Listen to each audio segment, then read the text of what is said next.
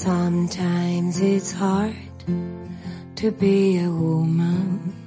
各位好，这里是万，我是慧莹。最近火了一个王宝钏挖野菜这样的梗，我也开始真的没有明白是什么意思，后来才知道原来是用来形容恋爱脑的女生的。这个梗是怎么来的呢？就是大家考古电视剧《薛平贵与王宝钏》，发现里面宰相的女儿王宝钏和家人断绝关系，就为了嫁给薛平贵过了一种很清贫的生活。结婚之后不久，薛平贵就是打仗了，就留下了王宝钏一个人独自生活18年。这18年他就靠着挖野菜充饥，最后薛平贵还娶了别人。大概就是因为大家看了太多这种一头扎进爱情里，扎进婚姻当中，弄得满身都是伤的女性，心疼她们，为她们抱不平。于是呢，现在的网络语言环境几乎就是清一色的别搞爱情，要搞事业，全身心的投入恋爱，已经成为了危险的信号，会被当作恋爱脑。 Stand by your man, give him two arms to cling toAnd something warm to come to when nights are cold and lonely. Stand by your man and show the world you love him. Keep giving all the love you can.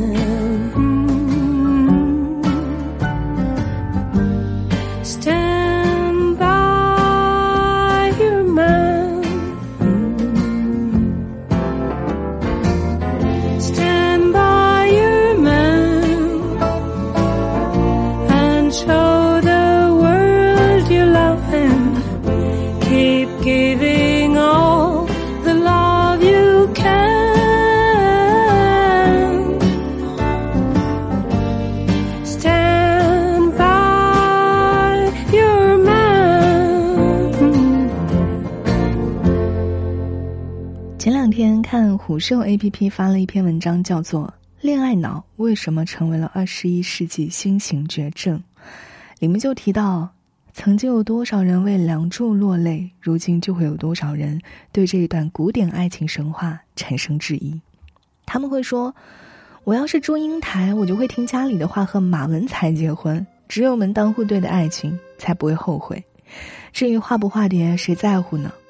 就连拆散梁祝的祝母也获得了当代年轻人的认可，一个为女儿着想的称职的母亲一定会让她嫁给有钱人的。就连我们的童年噩梦宝莲灯里的二郎神，如今呢也变得面目慈祥了起来。你想想看，在家里养尊处优的妹妹竟然触犯天条私自下凡，跟一个凡人结婚生子，你要是她的亲哥哥，你也会棒打鸳鸯。这种行为不就是一线城市的白富美放着北上广的别墅不住，偏要去扶贫农村的凤凰男吗？这个逻辑几乎可以套用在所有的爱情故事当中。紫霞仙子不必下凡遇到至尊宝，毕竟在佛祖面前做一根灯芯也算是一份稳定安逸的体制内工作。孔雀东南飞里的刘兰芝也不必投湖自尽，和婆婆的关系不好，你就去民政局离婚呗，你创业，你崛起，你做个大女主不就可以了吗？你发现了没有，就我们从小到大看过的这些影视剧，几乎没有一个可以逃得过在现代语境下的恋爱脑的道德审查。就连偶像剧的标杆恶作剧之吻都变得不再可爱了。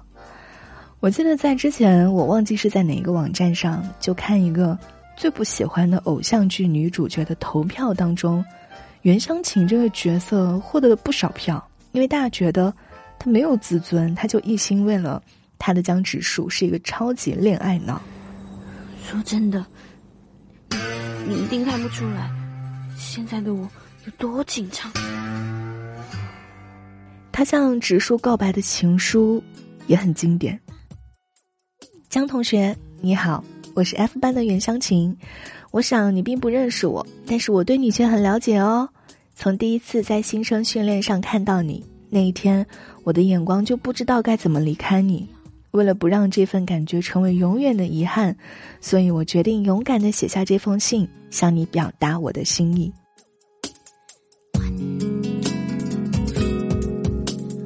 风轻轻，我听见你声音，你对着我叮咛，要注意自己的心情。许多人都说袁湘琴是那种为了爱情失去了自我的人，确实，湘琴从头到尾都在围着植树转。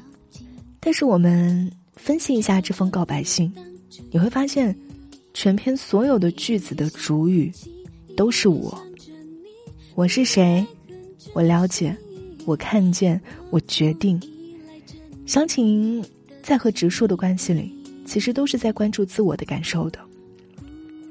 他从来就不羞于承认自己的喜爱，他非常勇敢地追求看似不可能的恋情，又在和植树的相互的影响下，都找到了自己事业的发展方向。这个难道比一个人专心搞事业要低一等吗？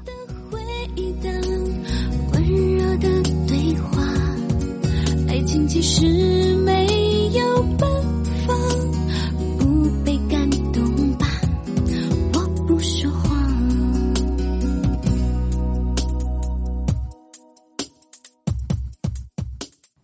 我当然觉得搞事业是没有任何问题的，我只是觉得现代语境下的专心搞事业，会让很多其实明明向往稳定的亲密关系和家庭生活的人，不敢说出我想结婚，也不敢全心全意的对一个人好，甚至没有办法放松下来享受恋爱。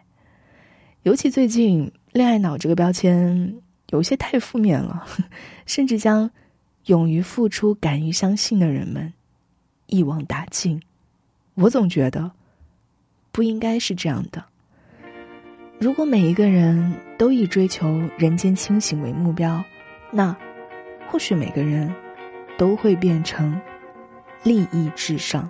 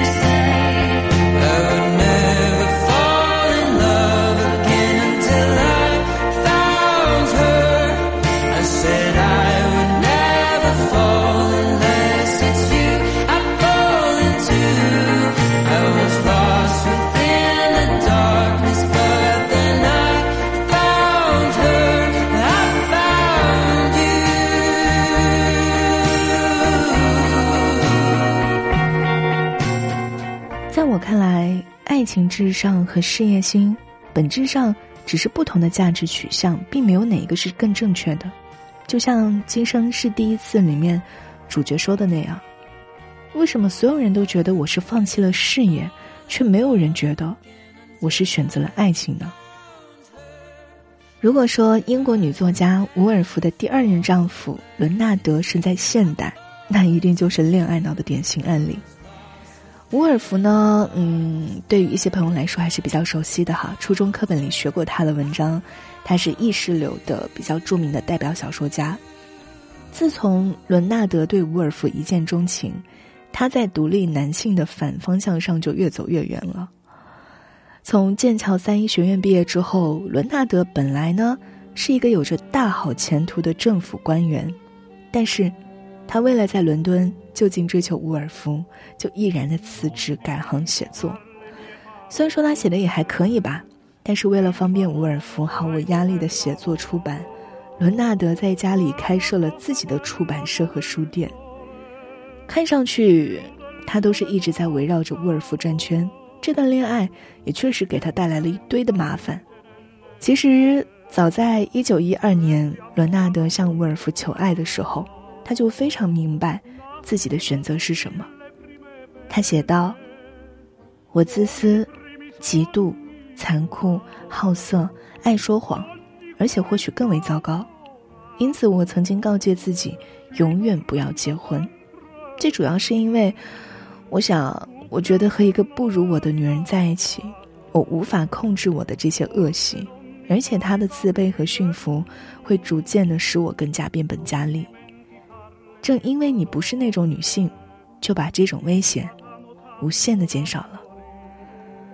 此外，我们毕竟都喜欢对方，我们喜欢同样的东西和同样的人物，我们都很有才气，最重要的还有我们所共同理解的那种真实，而这对于我们来说是很重要的。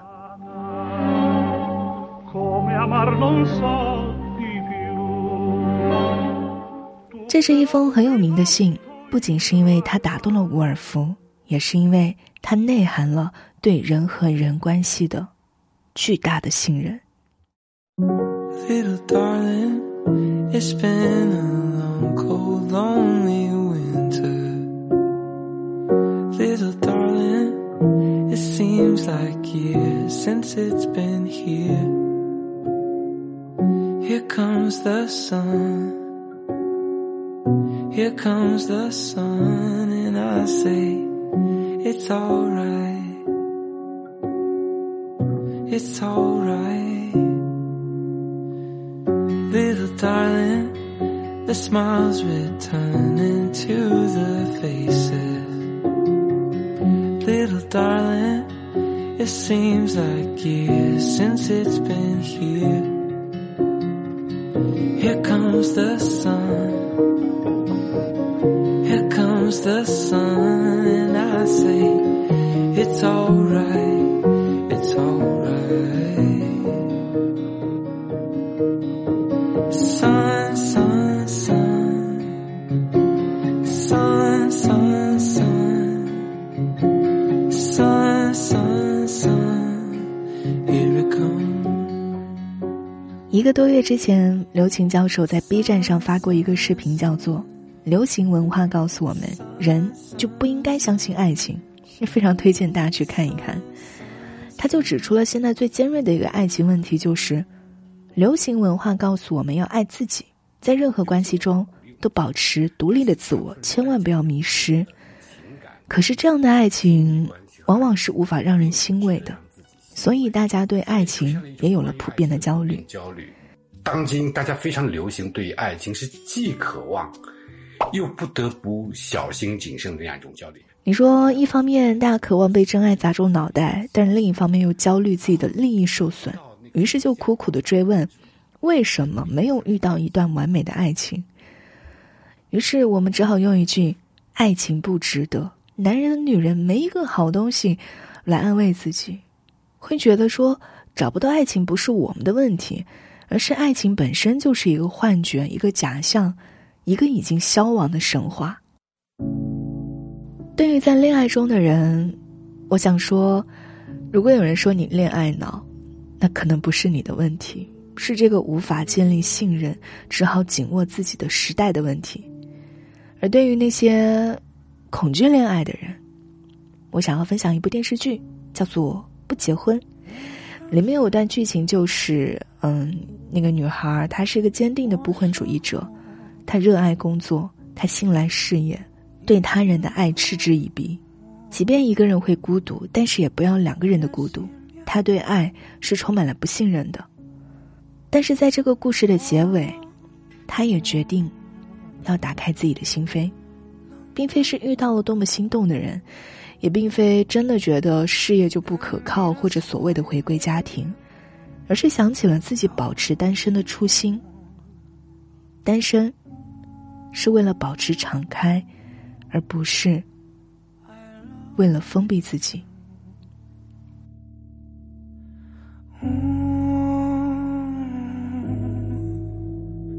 I love you， 爱过你。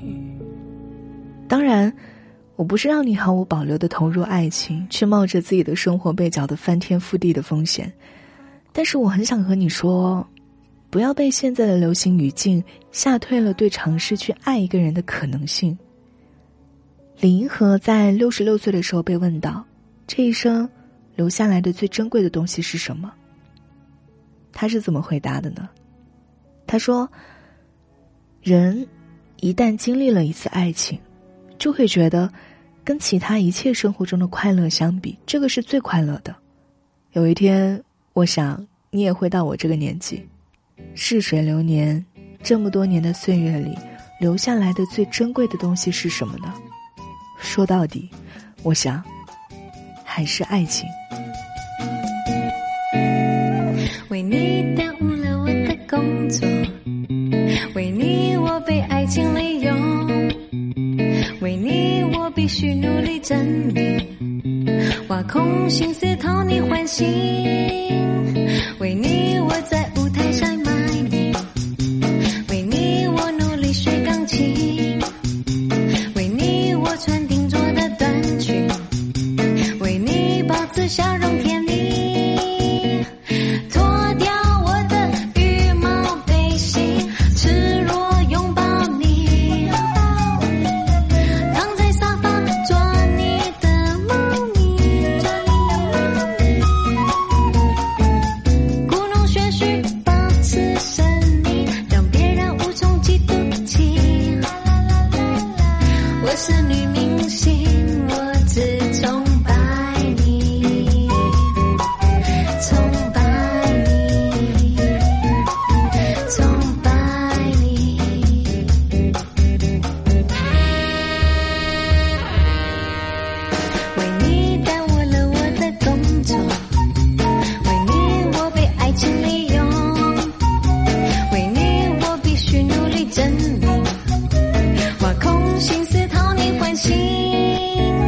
为你我涂厚厚的粉底，为你擅自给